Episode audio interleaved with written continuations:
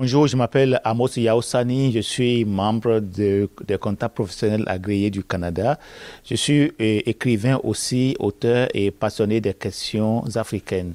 J'ai quatre livres à mon actif et euh, le deuxième qui est spécialement intitulé construire une autre Afrique de l'avenir, qui euh, un livre qui présente l'Afrique. Quelle Afrique connaissons-nous Qui essaie de euh, retravailler l'image de l'Afrique, parce que nous parlons aujourd'hui du, du, du monde comme un village planétaire. On va dire une famille. Dans une famille, est-ce que une famille est équilibrée lorsque l'un des membres de la famille, un des enfants de la famille est méprisé ou n'est pas connu dans ses potentiels, dans ses forces. Non. Et l'Afrique que nous connaissons, est-ce que c'est cela qu'on nous a relaté? Non. Alors, il faut aller à la source. Et je je suis comptable, mais comme je l'ai dit, passionné des questions africaines, des questions qui touchent toute, toute l'humanité. Et c'est comme ça que j'ai commencé par mener mes recherches.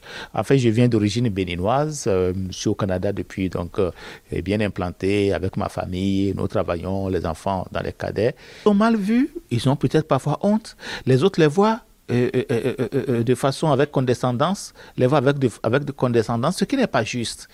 je prends un exemple que j'ai cité dans ce livre. Les roses, les fleurs, les roses qui sont offertes aux femmes en Occident proviennent d'où? Elles sont, elles sont produites au Kenya. Je vais vous donner, je l'ai écrit ici, 31% des roses distribuées sur le marché européen viennent du Kenya. Qui le sait? 12% viennent de l'Éthiopie. Voilà. Mais ces roses ne sont pas contaminées il y a des valeurs que nous ne connaissons pas. Il y a d'autres faits. Euh, je prends l'exemple du royaume du Dahomey, c'est dans l'actuel Bénin. Euh, la guerre qui avait opposé le roi Béanzin à l'armée du colonel Dodd, euh, oui, de 1890 à 1894. Quelle était l'infanterie qui avait plus tenu tête à l'armée du colonel Dodd c'est l'infanterie des jeunes filles appelées les Amazones. Mais pendant ce temps, il n'y avait aucune femme au sein de l'armée française, en tout cas sur les troupes françaises qui étaient en Afrique. Prenons un autre exemple. Euh, je viens du Bénin. Les dieux ou les divinités ou les dieux les plus redoutables sont ceux-là qui ont à leur tête des femmes. Et moi, je viens d'une famille où, lorsque l'enfant naît, ce sont les femmes de la famille qui le baptise, qui lui donne son premier nom.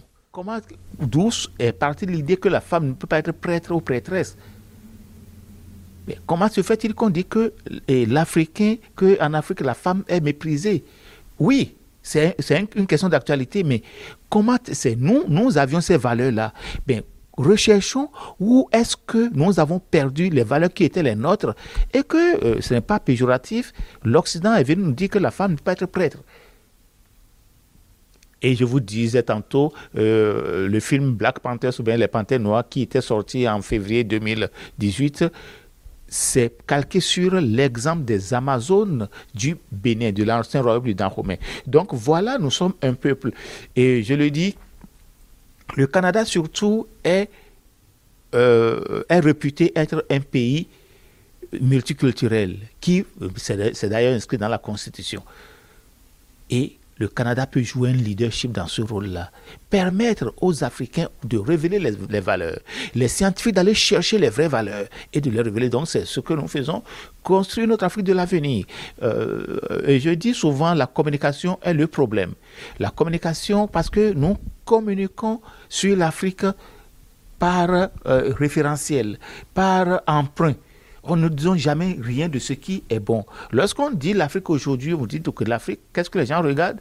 C'est les désastres. Mais non, mais non. L'Afrique, c'est la vie. Il faut y faire un tour.